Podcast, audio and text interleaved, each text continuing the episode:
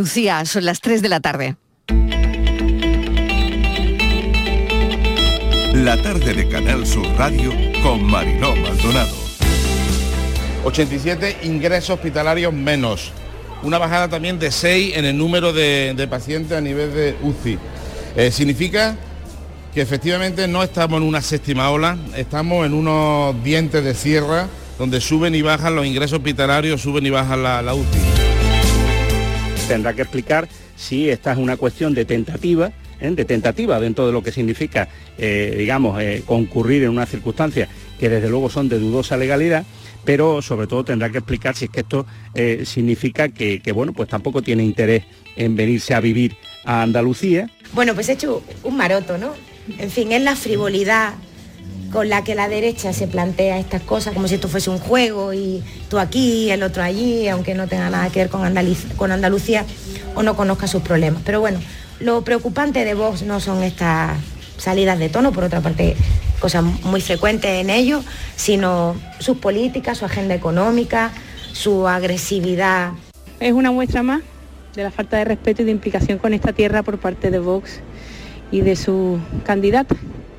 Esperemos que se ponga pronto las pilas y por lo menos haga algo más que empadronarse fraudulentamente en casa de un amigo. Si ustedes quieren que continuemos haciendo preguntas sobre una cuestión que, que, bueno, que es el titular que hoy ustedes consideran que es de interés, Macarena Olona está empadronada en Granada, en Andalucía, supongo que nadie va a poner en cuestión que soy diputada andaluza. Lo digo porque por dos veces los andaluces han decidido que yo esté en el Congreso de los Diputados representando a todos los españoles. Así que, obvio. Que la candidata de Vox que decida el partido es la que... La, respetable, por supuesto, y me da igual por la provincia que vaya. Eh, esto funciona de esta forma, no hay ninguna norma que le impida a nadie ir por una provincia o por otra, sea de donde sea. Así que total respeto y lo que le deseo es suerte. Vamos a enfriar el nivel de crispación que ha provocado el gobierno en las últimas semanas. Vamos a esperar a que acabe un periodo electoral muy importante en España, que es, son las elecciones uh-huh. andaluzas, y el Partido Popular se compromete a presentar una propuesta para la reforma y actualización del Consejo General del Poder Judicial. Que es la norma de todos los años, que esto es así, ahora, ahora con esto de la ola, que viene una ola colorada, que viene una ola amarilla, que viene, pero que no, que esto ha sido todos los años. Y de cuatro a seis a la siesta y a Momí y ya está.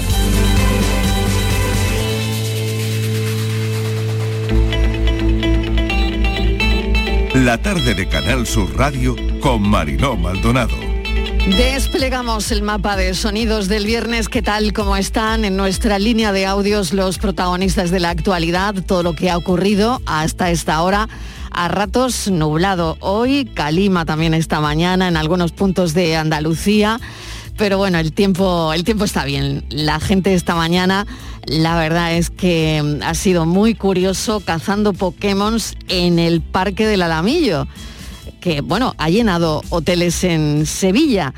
Es viernes, ya lo saben también, la, la siesta que sea cortita para que puedan escucharnos. Han oído también a un oyente que lo decía, ¿no? Mucho calor para, para buscar Pokémon, yo creo, en el parque del Alamillo. Si bien, eh, bueno, pues es un hobby como otro, ¿no? Si ven a personas con el móvil en la mano corriendo de un sitio para otro, no es nada muy grave, es solo un safari Pokémon. Deja dinerito en el ocio.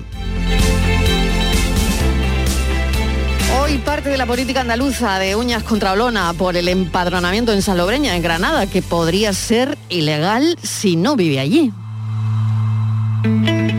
Toca hablar del bolsillo, del coste de la vida, que nos está costando a todos bastante más. Excepción ibérica, tope al precio del gas. Se aprobó hoy ese mecanismo en un Consejo de Ministros extraordinario, cuarenta euros, megavatio hora, milivatio, perdón, milivatio hora, porque estamos hablando de gas, hasta llegar a cuarenta y ocho. Pretende abaratar el recibo. En junio se empezará a notar. El gas cuesta hoy ciento cinco euros después del susto ruso de ayer. La O C U pide que se suspendan los impuestos ligados a la energía. Esto también lo hemos conocido hoy. Y el índice índice de precios al consumo no ha sufrido variación en Andalucía durante el mes de abril respecto, respecto al mes anterior. Y en paralelo, la subida del precio de los carburantes, que ya se come, eso ya lo saben, los veinte céntimos de rebaja que aprobó el Gobierno. En máximos históricos se come prácticamente el cuarenta por ciento de la bonificación. Y como saben también, a esta hora Gazprom ha cortado el gasoducto Yamal que atraviesa Polonia, Bielorrusia y Alemania, lo que está disparando aún más los precios del gas después del corte de suministro a Polonia y Bielorrusia. El juego del chantaje continúa. El Consejo de Ministros, como saben, ha aprobado hoy el límite al precio de la luz. Putin, como no podía ser de otra manera, sigue alertando contra el ingreso de Finlandia en la OTAN, pero no disuade a nadie, sino todo lo contrario. Suecia también acelera el debate para seguir los pasos de Finlandia. La Comisión Europea ha elaborado un inventario de las carencias por la baja inversión en defensa de los últimos años. Y la conclusión es muy simple, y es que en materia de defensa somos altamente vulnerables.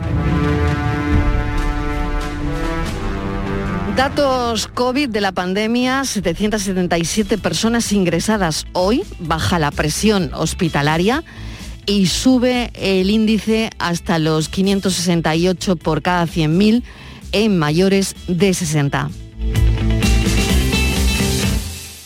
Y Elon Musk, ya lo han oído en el informativo, eh, no va a comprar Twitter, parece que no, parece que no, que no, que al final no se ha decidido, ¿no? Y claro, esos negocios, hasta que no se cierran, pues no se cierran.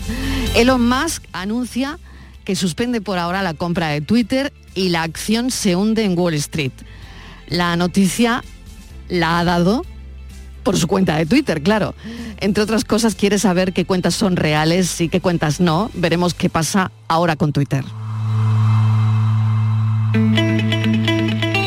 Y desde ayer tenemos una foto única, la primera imagen de Sagitario A, el agujero negro en el centro de la galaxia. La noticia que ha dado el equipo internacional del telescopio Horizonte de Sucesos en Múnich, en Alemania, con la primera imagen del agujero negro Sagitario A. Está ubicado, como les comentamos, en el centro de la Vía Láctea. Es de las que, de esas imágenes que llenan de, de emoción, me imagino, y sobrecogimiento a los que tienen la oportunidad de verlas por primera vez.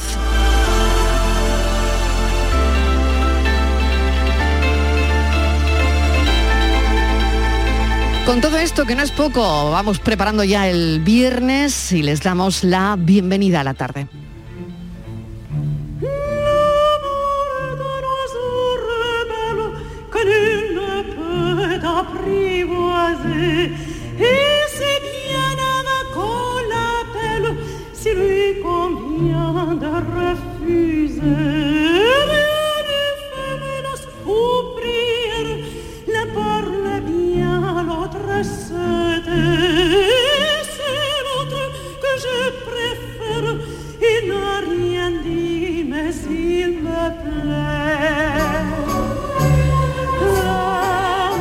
Esta es una Carmen que una, bueno, no puede interrumpir, solo para contarles que ha fallecido la soprano, mezzosoprano Teresa Berganza a los ochenta y nueve años. Fue premio Príncipe de Asturias en el año mil novecientos noventa y uno, Premio Nacional de la Música en el noventa y seis y ha sido una de las intérpretes españolas de ópera más conocidas e importantes desde que hiciera su Così fan tutte de Mozart.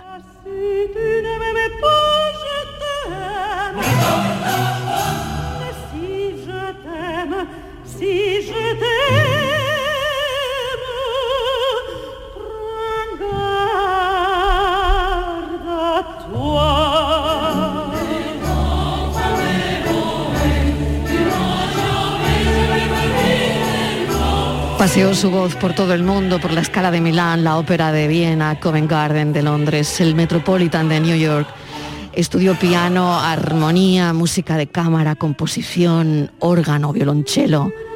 Teresa Berganza, hasta siempre.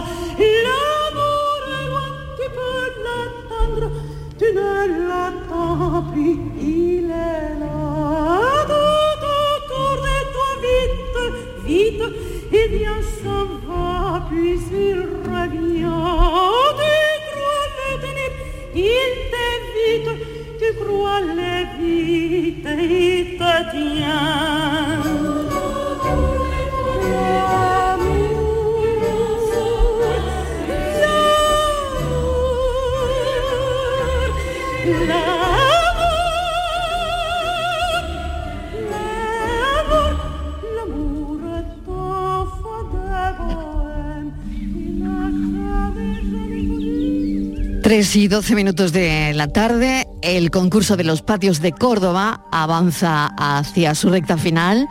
Es una auténtica fiesta para los sentidos. Estíbaliz Martínez, mesa de redacción, ¿qué tal? Bienvenida. Hola Mariló, ¿qué tal? Buenas tardes. Pues mira, sí, nos vamos de fiesta porque es viernes.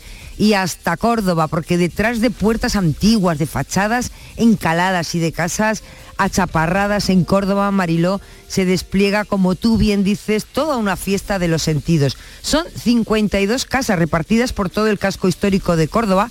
Hay que decir que es uno de los más grandes de Europa y ellas compiten hasta el domingo, hasta este domingo, por un premio. Recibirán una ayuda al metálico a, que se le dará a sus propietarios. En la mayoría de los casos son personas mayores, las dueñas de esta, las personas mayores dueñas de estas casas, que abren sus puertas de par en par, las puertas de su casa, para, de una manera muy generosa, que se conozca la esencia de una ciudad como es Córdoba, que rompe moldes durante este mes de mayo. Todos concursan por su belleza, Mariló, y así llevan más de cien años y no envejecen y engatusan a todo visitante. El premio del público pues lo tienen las cincuenta y dos casas, porque hemos visto colas y colas de personas hasta completar en dos semanas más de un millón de visitas. Porque hablar de los patios de Córdoba, Mariló, es hablar de todo un catálogo en flor, con el borboteo de las fuentes ocultas en las galerías porticadas, los pájaros, escuchamos, que silban como si piropearan a los visitantes, ese sol que enciende esa luz, ese pozo que esconde los secretos. Y bueno, y también vemos en este recorrido pues conversaciones, ¿no?, dentro de los patios, en esas butacas eh, tranquilas, y que van viendo cómo va pasando pues el público y también eh, el tiempo. Y lo único que apetece cuando estás en Córdoba es entrar, mirar y callar. Y a lo sumo, Mariló, cerrar los ojos para sentir aún más toda esa fiesta de los sentidos. Nos vamos a situar en calle Pastora, número dos, porque en ese lugar lleva desde el año dos mil quince al frente de una asociación que reúne a los cuidadores de los patios cordobeses, Rafael Barón. Yo siempre que llega esta época estoy deseando que llegue este momento para poder charlar con él. Es presidente de la Asociación Claveles y Gitanillas.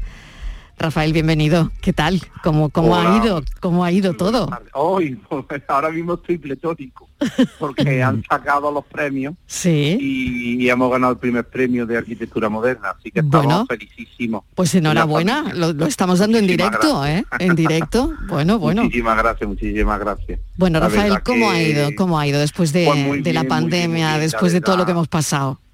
Pues mira, la verdad que está siendo un año magnífico, una fiesta preciosa. La gente está disfrutando de una manera mmm, que, bueno, que no lo esperábamos, la verdad. No esperábamos tantísimas visitas, con la gente tan bien organizada, con, con estas colas que prácticamente son muy fluidas y que no molestan a la gente. Y luego los patios que están espectaculares. Mira que hemos pasado, uh-huh. ¿eh? Uh-huh. Hemos pasado un invierno malísimo, que vino la calima esa con la... Exacto. La Oye, ¿cómo, ¿cómo afectó, Rafa? ¿Cómo, cómo afectó esto al, a pues las plantas? Que tuvimos que fregar todo, que tuvimos que limpiar las hojas de las plantas, que pulverizar todo, que volver a pintar, porque la verdad que, que eso era un barro que se pegaba y no había manera de quitarlo. Y es que fíjate, plantas, claro, es, que claro estaba muy cercano al, al, al, al arranque de, de, de los patios, ¿no? Claro, claro, y luego encima hemos tenido calor, luego vino otra vez frío, cayeron mm. hasta granizadas hemos tenido. Mm. Digo, mira, nos, nos falta el meteorito nada más y ya tenemos todo completo. Qué año tan difícil, ¿eh? Qué año tan difícil después de, de todo lo que ha pasado, ¿no? Después de los dos años tan malos mm. que hemos sufrido y que mm. hemos padecido. Y yo creo que la gente estaba tan deseosa de liberarse, de salir, de, de, de, de embriagarse de, de, de los perfumes, de los colores... Oh, yo estoy contentísimo, la verdad. Yo lo estoy disfrutando muchísimo. La gente es súper agradecida. Está viniendo gente de todo el mundo, porque el año pasado tuvimos fiestas, pero es verdad que sí. fueron personas de la comarca, de, mm. de la provincia de Andalucía, algunos así sueltos que venían de Madrid, de Cataluña, pero el turismo extranjero lo habíamos perdido prácticamente. Y este año es una locura de todos sitios, de sitios, de lugares que nunca jamás había...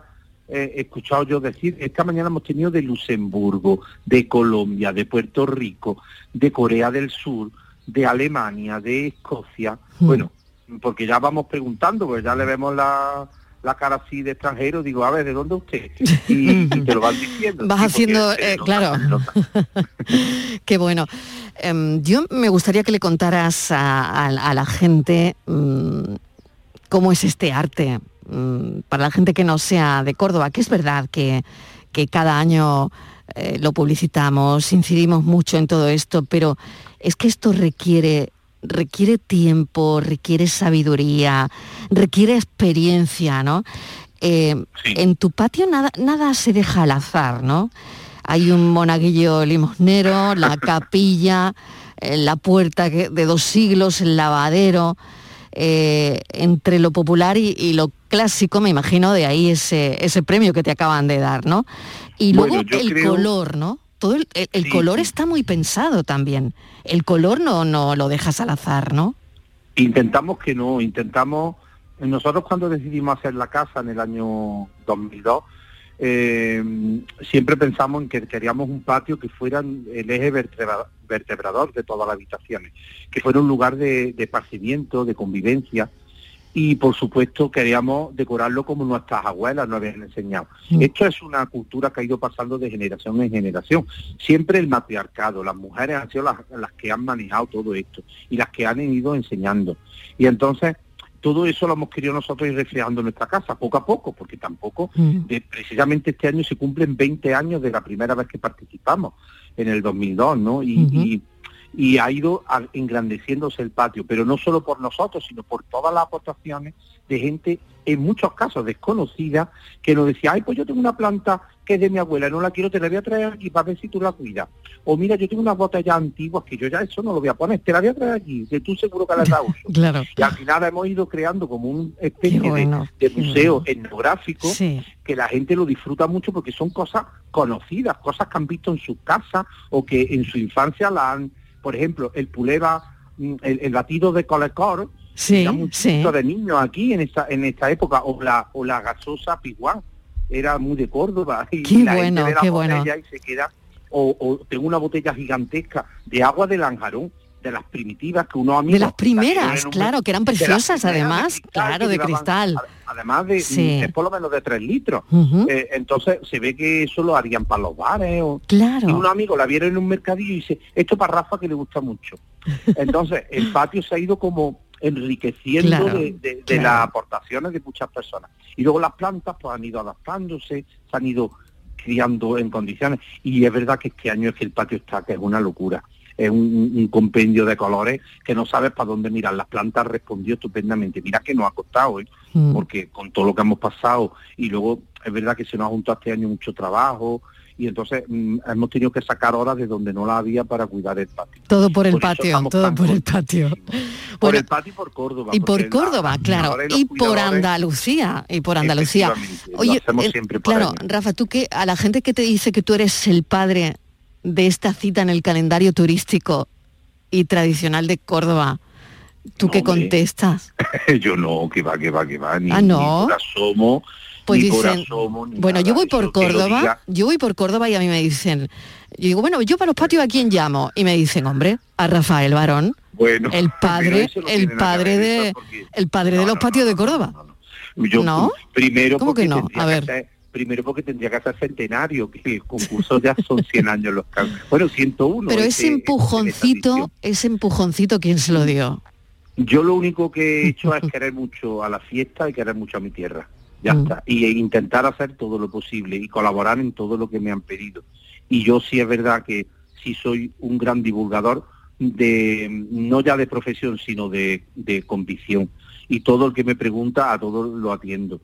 Y a los medios, a todos los atiendo. Acaban de irse hace media hora eh, unos alemanes que hemos estado grabando un documental para una cadena alemana. Qué bueno. Porque me lo pidieron y aunque me han quitado muchas horas de mi trabajo, yo lo he hecho porque esta fiesta se promocione en todos sitios. Uh-huh. Y eso sí es verdad, pero yo no tengo nada que ver. Yo lo único que soy un representante de una gente trabajadora, anegada, de personas mayores que se despiertan pensando en las plantas y se acuestan pensando en las plantas, y que son los ejes y los, los pilares donde nosotros nos miramos, son como espejos para mirarnos, esas mujeres mayores que han estado toda su vida cuidando del patio, que nos han enseñado cómo sacar esquejes, cómo coger posturas, cómo sembrar las semillas, cómo podar las plantas.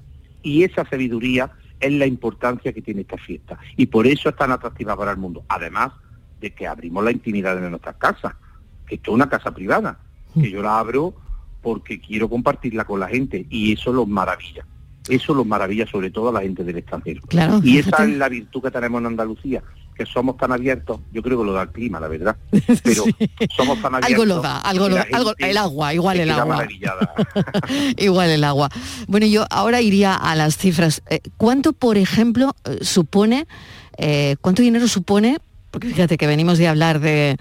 de, de todo lo que está pasando en la economía, claro, de sentimientos por un lado, de todo el, el significado que tiene, pero por otro, claro, ¿qué cuesta mantener al ah, año bueno. un patio? ¿Cuánto cuesta Mira, esto? Si, si nosotros le echáramos cuenta, no montaríamos el patio, sinceramente. Uh-huh. No, porque el, el, nada más que en horas que le dedica, tú no tendrías para pagar a una persona que te, que te cuidara el patio. Lo haces porque es tu pasión, porque es tu cariño. Nosotros hace unos años nos pidieron para un, un estudio que estaban haciendo los padres, como unos uh-huh. test, para que cada uno pusiera más, más o menos lo que se iba gastando durante el año. En planta, uh-huh. en pintura, en arreglos de albañilería, de carpintería, de, de agua, de abono. Y en la media que hicimos entre los más pequeños, los patios más pequeñitos y los patios más grandes, pues salió que eran casi seis mil euros anuales. Eso es lo que costaría uh-huh. mantener un patio an- anualmente. Aunque el ayuntamiento nos dé una ayuda y luego ganemos un premio, la suma de los dos no llega nunca al... A lo a que te has gastado, luego, claro, claro. La gente que monta o que cuida el uh-huh. patio y que lo abre al concurso no lo hace por dinero, lo hace por vocación y por Está cariño claro. a una fiesta, la verdad. Está claro, Estíbaliz, seguro que tienes alguna cuestión para alguna cosita que preguntarle a sí. Rafael Barón. Rafael Barón, buenas tardes. Primero, felicidades tardes. por ese premio, que yo no quiero pensar en los componentes, los miembros del jurado, lo difícil que tiene que ser eh, conceder estos premios, porque todos sí. son tan bellos que es muy, muy complicado. Yo le quería... Verdad, pre- yo yo sí. nunca querría ser jurado, ¿eh? No, ¿verdad? Es complicadísimo, porque claro... Buf. No, no, no. no. Eh, pero yo le quería preguntar, geranios, gitanillas y claveles. Mariló le preguntaba por el eh, lo que cuesta mantener eso, ¿no? Pero yo le quería hablar de las flores. ¿Cómo se puede mantener estas estos patios, estas plantas, estas flores todo el año? Porque el domingo ya eh, se acaba. ¿Y, y qué pasa? Ya, mmm, si vas pues a Córdoba, ya no nosotros. se puede ver... que simplemente ya para disfruto personal. Nosotros, con nuestra familia, con nuestros amigos, porque también tenemos derecho, que para eso los cuidamos, ¿no? Claro. Es verdad que mmm, eh, eh, la gente nos pide, ¿y por qué no abrís más tiempo? Claro. Pues mira, primero porque es muy sacrificado, son muchas horas. Algunas familias tienen que pedir incluso vacaciones para poder abrir su patio, porque no tienen gente que pueda quedarse. Eh, luego, abrir el patio no son las ocho horas que está el patio abierto, sino que tú te tienes que levantar muy temprano para regar, para recoger, barrer, fregar, para que cuando abres el patio esté perfecto para la gente. Tú no abres el patio de cualquier manera, tú lo abres lo mejor que puedas, porque va a venir muchísima gente. Entonces, son muchas horas las que tienes que dedicarle, eh, que, que prácticamente estas dos semanas está esclavizado con el patio. Luego, una vez que cierras, pues ya puedes tú organizarte y a lo mejor pues, a primera hora de la mañana rega un poquito y luego por la noche rega otro poco, o entre media del mediodía si quieres barrer un poquito, pues puedes hacerlo, porque tienes más tiempo, ¿no? Entonces, es, es muy difícil abrir. Luego el tema del clima.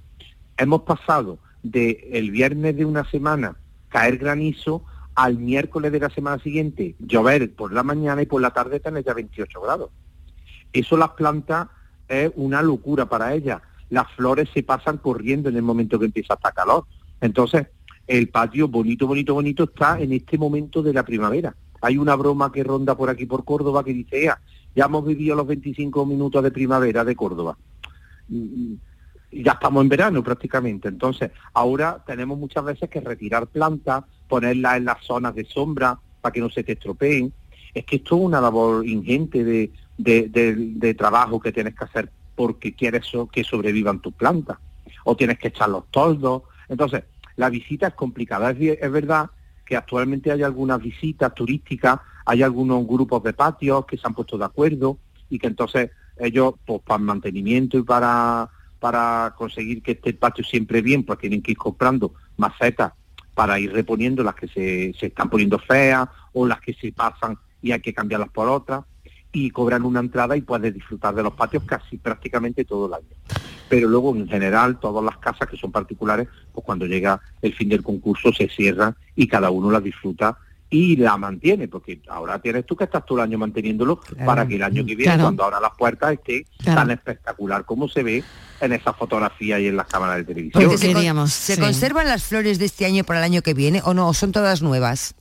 No, no, no, muchísimas se conservan, claro. Ajá, el ochenta por ciento, uh-huh. el ochenta por ciento de las plantas son conservadas. Lo único que es cierto que hay plantas de temporada, como las Sunfinias, sí. las calibracoas, eh, algunas algunas gitanillas que son más, más endebles, pues que hay que ir renovando y todos los años pues tienes que renovar. Yo ahora, por ejemplo, cuando termine todo el laboraje esta de los patios y las ferias, ya para... Que acaba cuando, ya, ¿no? Que este es el último fin de semana. Sí, ya la semana que viene la feria. Ajá. Bueno, cuando ya pasa la feria, cuando llega el mes de junio más o menos, ¿no? Que empieza ya a apretar un poquito más la calor. Pues yo, por ejemplo, las corto, le podo, las dejo podaditas, las dejo cortitas para que pasen el verano lo mejor posible, que no sufran mucho, para que luego en octubre, cuando empieza otra vez a, a abonar, a echarle eh, nueva tierra... A, otra vez rebroten y se pongan otra vez muy preciosas. Bien. Rafa, claro, mil gracias, de verdad, gracias, hombre, porque vosotros, esto es un, un no parar, ¿no? Hay tanto que decir, tanto que decir de los patios. Y, de, y, y que ver, y que ver. Que y que ver, que ver, y que ver, claro que sí. Que, no, que aprovechen no los oyentes que no hayan ido este fin de semana. Rafael Barón, muchísimas gracias, un abrazo enorme. Un abrazo. Córdoba es un laberinto para los ojos.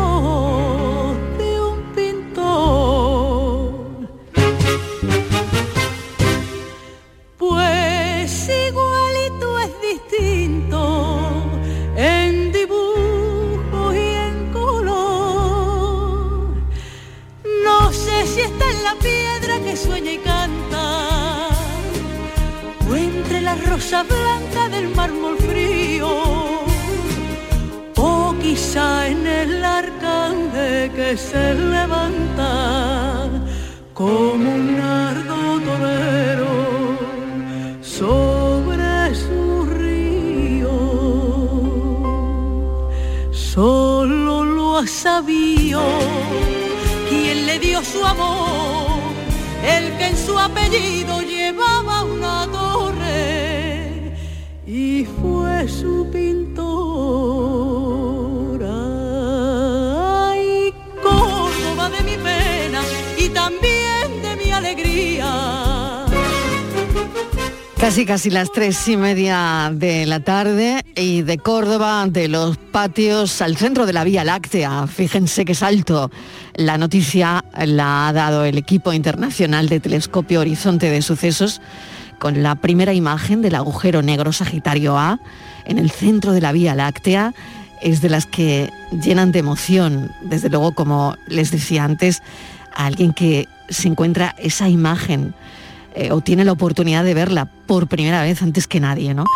Sin embargo, cuando este mismo equipo de científicos presentó hace tres años la primera imagen tomada de un agujero negro, ya pudimos comprobar que el cine había raspado un poquito la primicia de esta realidad. ¿Preparados para despediros de nuestro sistema solar? De nuestra galaxia. Vamos allá.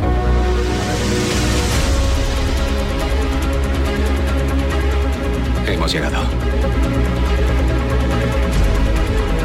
Queremos descender rápido, ¿no? Lo que queremos es llegar de una pieza. Agarraos. Los espectadores de Interestelar, una película del año dos mil catorce, corrieron a, a señalar entonces las similitudes entre esa primera imagen real de un agujero negro y lo que se mostró en la película de Christopher Nolan, ¿no? Que desde su estreno la verdad es que se ha convertido en uno de los referentes más citados aquí en este programa en más de una ocasión por David Galadí, de ciencia ficción espacial, ¿no? Porque es que es muy fiel la película a la ciencia conocida dentro de, eh, de las libertades que se puede tomar, por ejemplo, el director de la película o los realizadores o los guionistas en una obra de ficción, ¿no? Así que, bueno, queríamos hablar no de la película, simplemente lo, lo teníamos como referencia, pero sí de lo que ha ocurrido y de lo que nos sirve a la humanidad. David Galadí, profesor Galadí, que es doctor en Hola. Astrofísica, bienvenido, ¿qué tal? Muy buena, muy buena, pues aquí estoy encantado porque yo no solo soy eh, doctor en astrofísica, sino que además soy de Córdoba y después doy a Rafa hablando. Hombre, de los todo patios, queda en casa, ¿eh? Todo y a Concha te cae cantando, que Córdoba es un laberinto a los ojos de un pintor, pues solo falta decir que, tam- que también para la ciencia el centro galáctico es un laberinto, sobre todo para quienes somos de Córdoba. Totalmente, totalmente. Fíjate, ¿no? Cómo hemos conectado todo, todo conectado y, y súper bien. Bueno, además, a ver. Se suele decir que de, de Madrid al cielo, pero no es cierto, es de Córdoba al cielo. Es de Córdoba al cielo. En la, en la comunidad autónoma española, la mayor proporción de gente que se dedica profesionalmente a esto viene de Córdoba y alrededor. Qué Pero curioso. Bueno, vamos al tema. Bueno, vamos al tema, sobre todo porque, bueno, eh, tenemos algo que ver. Andalucía tiene sí, algo que ver ahí sí. Y estamos de enhorabuena, es verdad, que es mirarnos un sí. poquito el ombligo, pero claro, si no lo hacemos ahora, ¿cuándo lo vamos a hacer? O sea, estamos que, de enhorabuena, estamos de enhorabuena. Merece una celebración en los patios, en la feria de mayo mm. y por todo lo alto, porque no es tan frecuente que la ciencia básica, en particular la que me toca a mí, la astronomía, sea portada en los telediarios y en los periódicos. Y luego, claro, esta, esta, este hecho, esta, esta información es redonda, o sea, cooperación internacional, alta tecnología, participación española a través de la antena del Instituto de Radioastronomía Milimétrica del Veleta, ¿no?, de cuarenta uh-huh. metros, y a través del Observatorio Europeo Austral.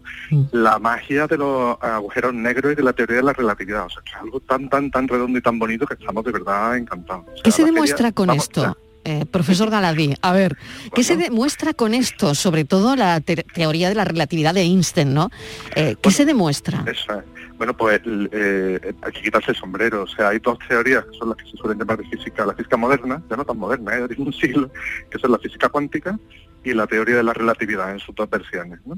Bueno, pues no son solo las teorías más modernas de la física, sino que son las más exitosas. Cero fallas. cien por ciento de éxito en todas sus predicciones, tanto la física cuántica como la teoría, teoría de la relatividad.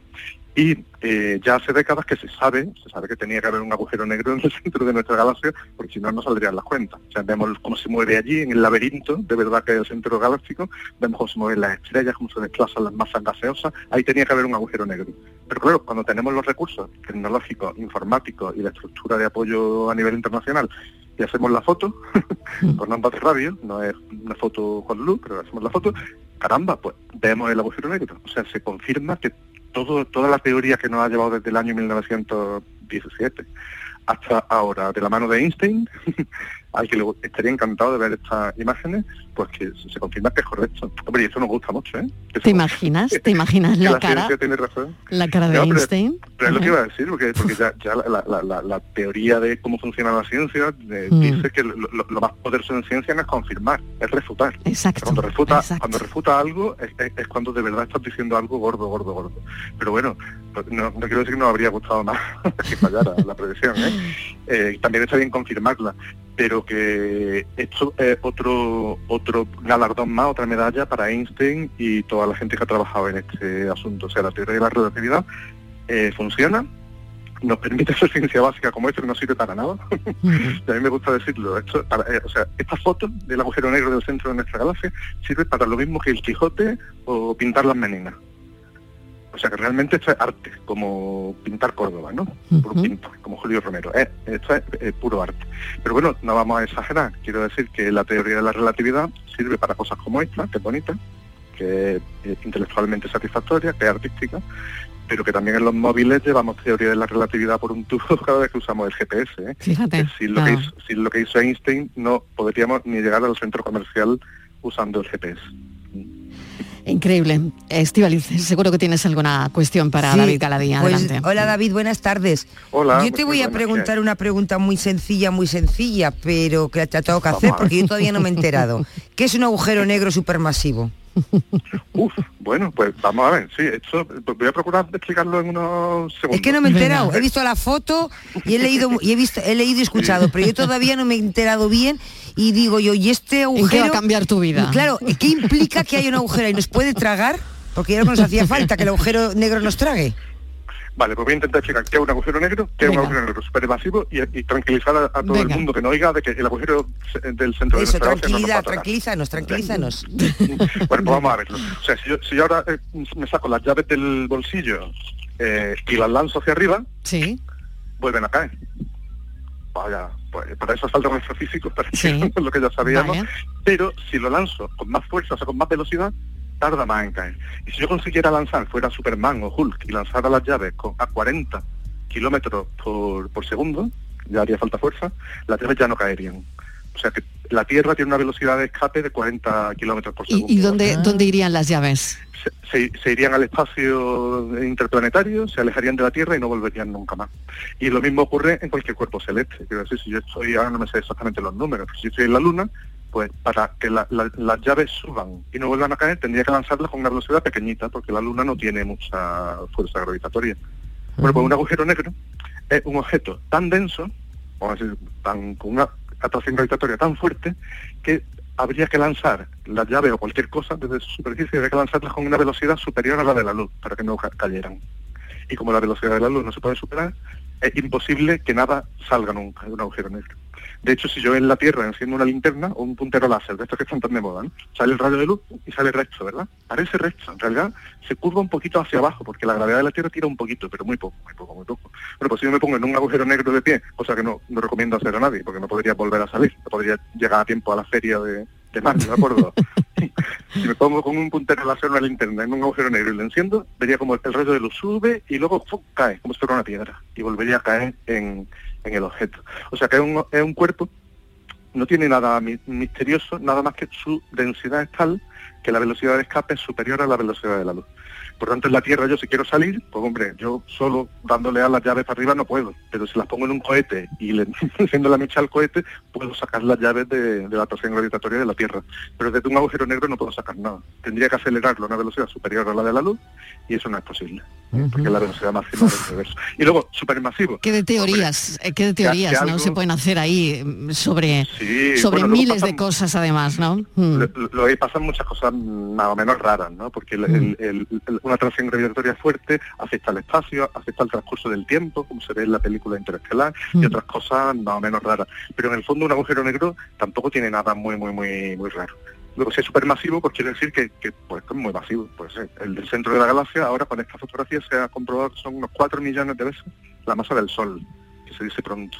Bueno. Y todavía lo hay más grande, mucho más grande. Pero no es cierto, como dice Estíbaliz, hay que tranquilizar uh-huh. a la población, que se traguen todo lo que los rodea. Eh, bueno, quiero decir... Tendríamos sí, que estar que, cerca, ¿no? Tendríamos que estar por es, allí, ¿no? Es, es como, la, es como claro. la Tierra, la Tierra la tierra también se traga todo lo que la rodea. Si te acercas demasiado a la Tierra, vemos de noche las estrellas fugaces, ¿no? Que son partículas uh-huh. que van por ahí por el espacio y la Tierra las atrae y se las traga. Y luego no vuelven a salir. Hombre, podríamos recoger todo el polvito de las estrellas fugaces, meterlo en un cohete y sacarlo, ¿no? Qué bueno. Pero en un agujero negro no se podría hacer eso. Pero claro, hay que acercarse mucho para caer. O sea que el agujero negro este que hay en el centro de la galaxia...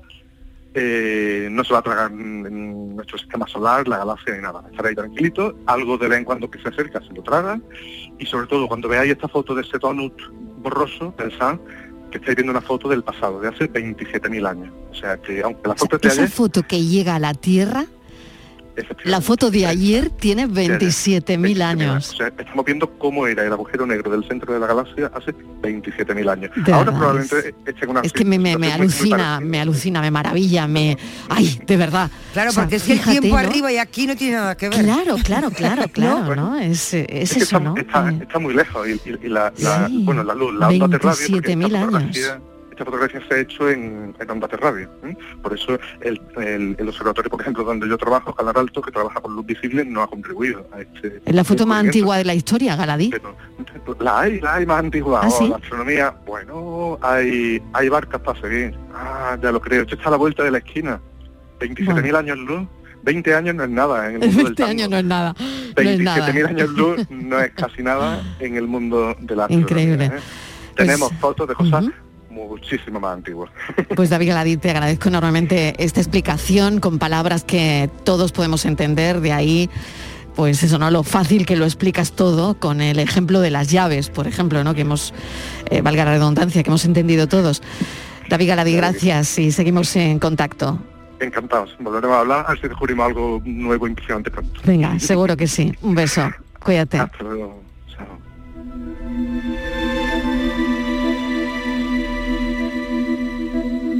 Pues ese es el titular, que la foto que vimos ayer tiene veintisiete mil años. La tarde de Canal Sur Radio con Mariló Maldonado, también en nuestra app y en canal sur punto es. Por la ena entre los dedos, todo. Por el verano que te mereces, en Viajes El Corte Inglés te lo damos todo. Noches de hotel desde treinta euros. Playas de Andalucía, Levante, Costa Brava. Reserva desde solo quince euros sin gastos de cancelación y llévate de regalo una pantalla inteligente Google Nest Hub. Además, con el programa Confianza Incluida, viaja con total tranquilidad. Consulta condiciones. Viajes El Corte Inglés. Por tu verano, todo. El cupón ha cambiado, puede tocar por los dos lados. Y si lo miras con cariño, ahí va, qué bonito. A mucha gente vas a apoyar. Por los dos lados puedes ser ganador.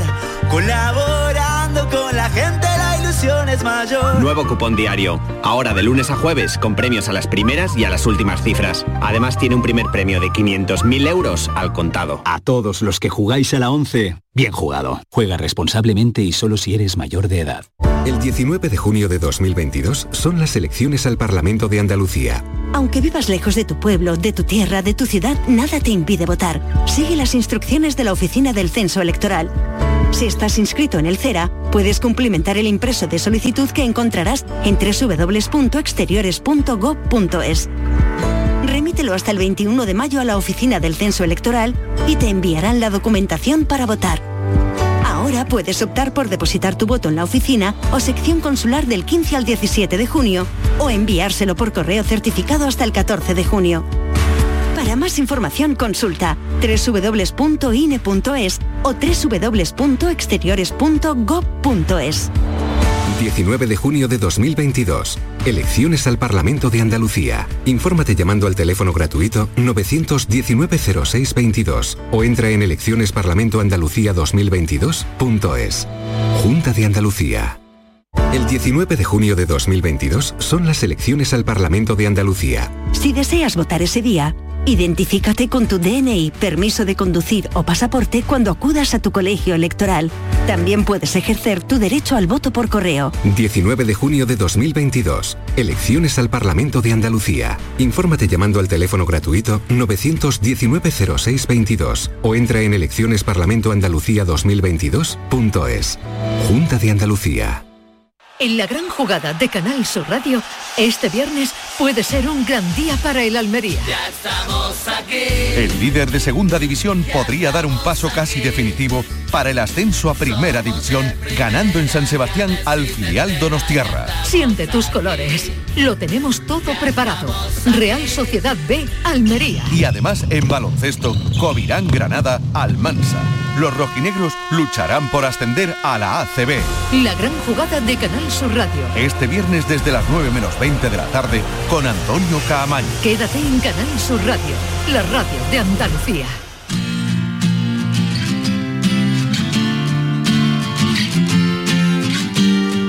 La tarde de Canal Sur Radio con Mariló Maldonado. Y este domingo a las once de la mañana en Canal Sur Televisión hay un programa especial de la edición número treinta y seis de la exhibición de enganches de la Plaza de la Maestranza. No se lo vayan a perder porque es una maravilla. Tiene a la Legión como invitado especial, la madrina es Cayetana Rivera.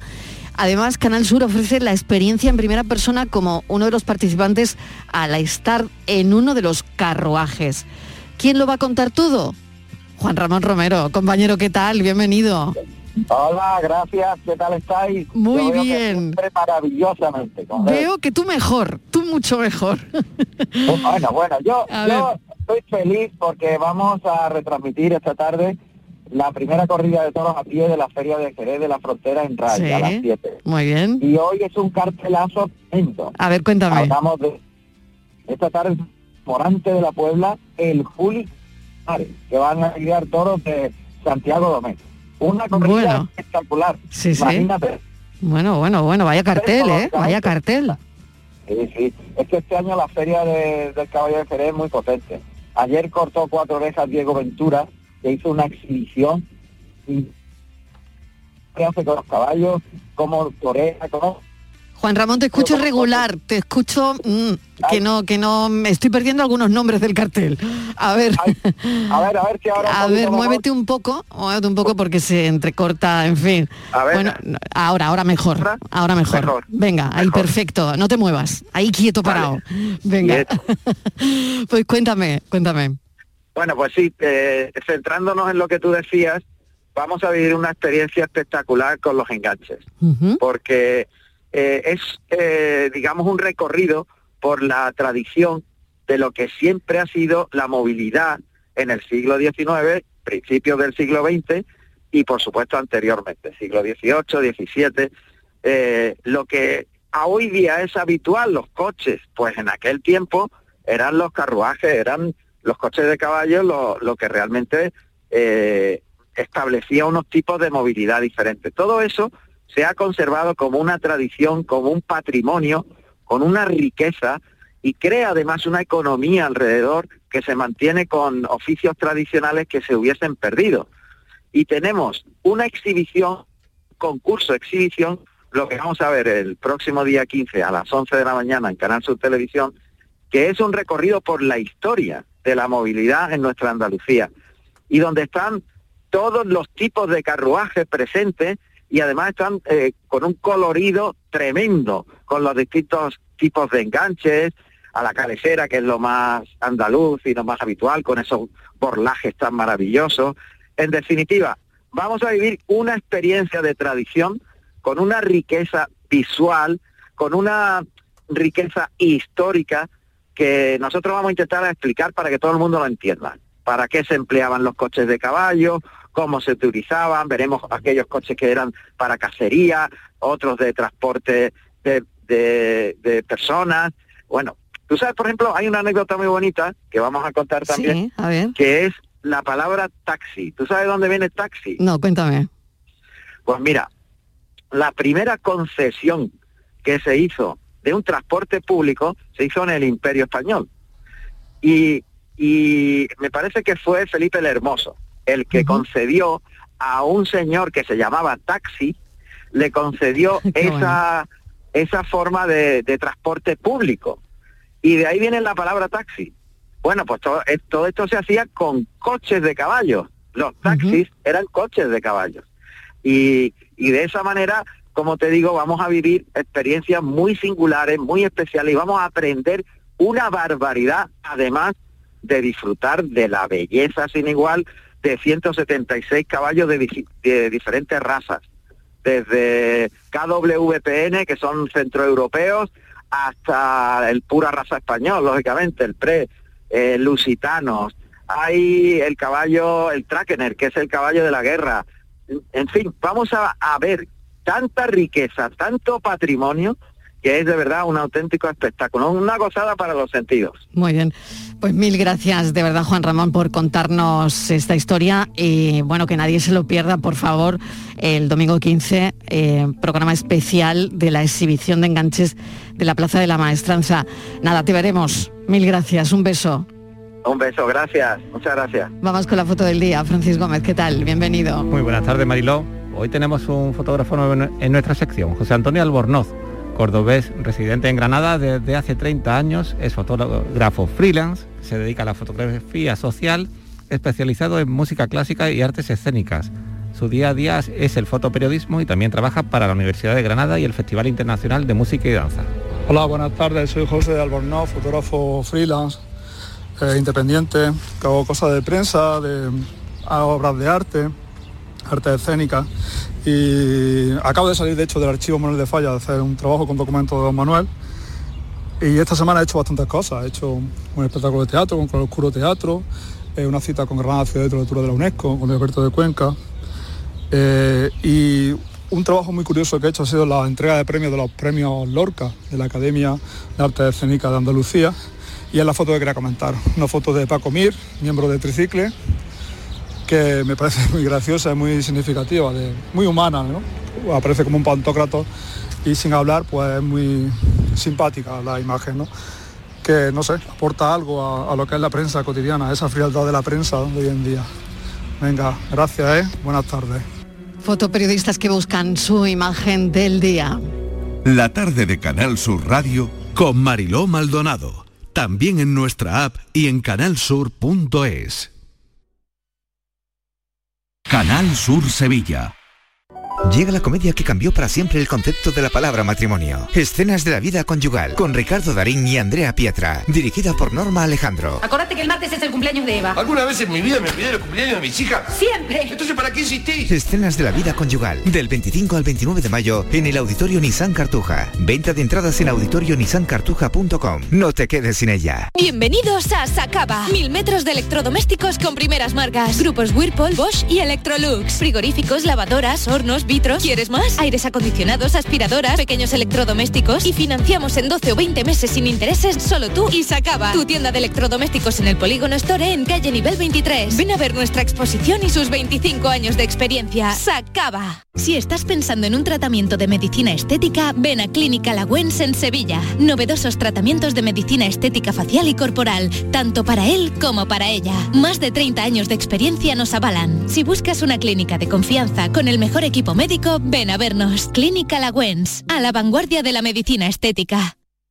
La noche más hermosa y Pilar Muriel te dan respuestas a tus preguntas sobre ciencia, historia, misterio, crecimiento personal, para que disfrutes de un programa fascinante durante las noches de los fines de semana. La noche más hermosa, hoy desde la medianoche con Pilar Muriel. Quédate en Canal Sur Radio, la radio de Andalucía. La tarde de Canal Sur Radio con Mariló Maldonado. Estos son nuestros teléfonos: noventa y cinco, diez treinta y nueve, diez cinco y noventa y cinco, diez treinta y nueve, diez seis. Teléfonos abiertos, WhatsApp también para escuchar los mensajes que nos lleguen, que le lleguen a Rubén Candela, nuestro asesor fiscal. Rubén, bienvenido, ¿cómo estás? Mariló, buenas tardes a todo el equipo. Vale, pues a vamos, a, oyentes, claro. vamos a empezar porque tenemos un montón de preguntas sobre la declaración de la renta que han ido llegando y las hemos ido compilando. Estíbaliz. Sí, hola, buenas tardes. Rubén, vamos con la primera. Hola. ¿Puedo volver a presentar la declaración de la renta si me he equivocado o me he olvidado poner algo? Sí, naturalmente. Hay que diferenciar entre que lo hagas dentro del periodo voluntario o fuera del periodo voluntario. Pero hasta el treinta de junio, si tú lo has presentado y ves que se te ha olvidado algo, que has cambiado, quieres cambiar incluso de opción, porque has escogido la, la conjunta y era más beneficiosa la individual o algo así, pues siempre se puede modificar dentro del periodo voluntario. Si ya ha terminado el periodo voluntario, ya la cosa es distinta. Si era en perjuicio de Hacienda, pues puedes hacer una complementaria. Si ha sido en perjuicio tuyo, tienes que impugnar la autoliquidación, pero vamos, que siempre se puede corregir.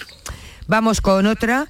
Como un oyente que pregunta, ¿cómo se declara un piso que solamente se alquila una parte del año? O un piso también que se le ha bajado el alquiler. Bueno, vamos a ver, es que los pisos tienen dos tratamientos diferenciados según estén arrendados o no. Si no están arrendados, genera lo que se llama imputación de rentas inmobiliarias, que es pues, calculable sobre el valor catastral un porcentaje, que normalmente es el uno coma uno, y eh, reducirlo proporcionalmente al número de días que haya estado sin alquiler. Eso te lo imputas como renta inmobiliaria, y en el periodo en el que has estado alquilado, pues lo que tienes que hacer es declarar los ingresos que hayas tenido y los gastos que sean deducibles. Uh-huh. Si has bajado el alquiler porque has modificado el contrato, pues se reducirá, se traducirá en una rebaja de los ingresos. Tú consignas los ingresos que hayas percibido y los gastos que consideres deducibles, y, y después Hacienda te dará la conformidad o te los discutirá, pero en principio es lo que hay. Vamos a recordar de nuevo el teléfono. Este es el teléfono de Andalucía Pregunta en la tarde de Canal Sur Radio. Estos son nuestros teléfonos: noventa y cinco, diez treinta y nueve, diez cinco y noventa y cinco, diez treinta y nueve, diez seis. Hay cinco minutitos todavía, seguimos con las cuestiones. Estíbaliz, creo que tenemos sí, alguna más. Vamos con las apuestas deportivas. Y preguntan cuándo hay que incluir ese tipo de apuestas deportivas en la declaración, y si no las declaras, eh, puede, ¿te pueden multar? Uh-huh. Bueno, vamos a ver, ¿cuándo hay que incluirlas en la declaración? Eh, en principio... Aunque sean sesenta euros, Rubén, ¿no? Aunque sean sesenta euros, en Venga, principio, claro. siempre y cuando, siempre y cuando no procedan de lo que se llama la, las entidades integradas en la... Creo que se llama ONLAE, Organización Nacional de Loterías y Apuestas del Estado.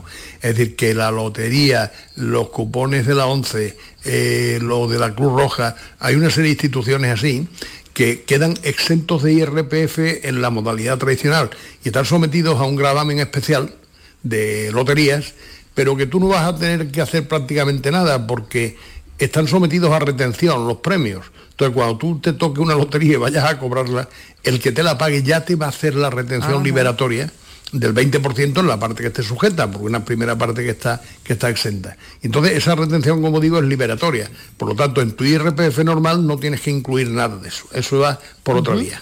Venga, tenemos a José de Sevilla que mmm, tiene una cuestión para Rubén. Adelante, José, ¿qué tal? Bienvenido. Hola, buenas tardes. Adelante. La pregunta es para mí, pero... Yo he presentado la declaración, me la va a devolver, ya me ha dicho Hacienda que me la va a devolver en breve, la hacía un día o uh-huh. pero... Ay, no le oigo, la... José, me, me, le he oído hasta que ha presentado la declaración de la renta, sí, ahora, ahora mejor, que le han dicho que le van a devolver en breve. Si se puede rectificar, una vez que aunque haya cobrado la devolución, ¿se podría rectificar dentro del plazo? Se puede rectificar, si usted entiende que le deberían devolver más, pues lo rectifica y evidentemente le devolverán la diferencia entre lo correcto y lo que le hayan devuelto antes. Aunque le hayan pagado, Rubén. Aunque le hayan pagado, claro, ¿por qué uh-huh. no? Muy bien. Bueno, pues eh, la respuesta es que sí. Pues muy amable. Gracias, un abrazo. Siguiente cuestión, Estíbaliz. Sí, hay un oyente que dice que tiene muchos problemas para conseguir la, la clave PIN para hacer la declaración. Si Rubén, ¿sabes cómo puede obtenerla? Eh, sí, pero es laborioso. La clave PIN tienen, te la mandan por correo, eh, la tienes que pedir de otra manera, es mucho más complicado la clave PIN que obtener los datos fiscales y el borrador a través de lo que se llama el número de referencia. El número de referencia, tú entras en la web de la agencia, te pides, creo recordar que era el número de carnet de identidad, te pide eh, la fecha de caducidad o si es permanente la fecha de expedición y después te pide el importe que figurara en la casilla número no sé qué de, del año anterior para asegurarse de que eres tú, ¿no? Entonces, de esta manera puedes acceder, es automático, es prácticamente inmediato y te, le va a resultar más cómodo que el número PIN, que es más complicado de obtener. Uh-huh. Ah, muy bueno, bien, muy venga, bien. Pues, una eh, más. Siguiente venga, última, nada, un minuto, Estíbaliz, venga, rápida, vamos. Muy rápida. ¿Puedo desgravar el seguro de vida en la declaración de la renta? Bueno, pues según y cómo, según y cómo. Según y cómo, o sea que esto es más de un minuto. Vamos a ver. Un minuto, Rubén. Bueno, voy, voy a abreviarlo, voy a abreviarlo. Eh, se han ido eliminando deducciones, el seguro de vida se ha mantenido en algunas ocasiones, como por ejemplo cuando va asociado a un plan de previsión de ahorro o cuando tú tenías derecho a la deducción por inversión en vivienda, que siempre la tuvieras antes de dos mil trece y estuviera vinculado a la hipoteca. Eh, los autónomos lo pueden deducir como un gasto deducible, al igual que el seguro de salud, hasta un máximo, me parece que era de quinientos euros, o si había alguna discapacidad, mil quinientos euros. En líneas generales, pues yo creo que he dicho las principales, las principales modalidades en las que se puede deducir el seguro de vida. No sé si me ha pasado alguna, pero creo que no. Rubén, mil gracias. Te deseamos un buen fin de semana. Cuídate mucho. Hasta la semana Venga, que viene. Adiós. Noticias y nos tomamos un café.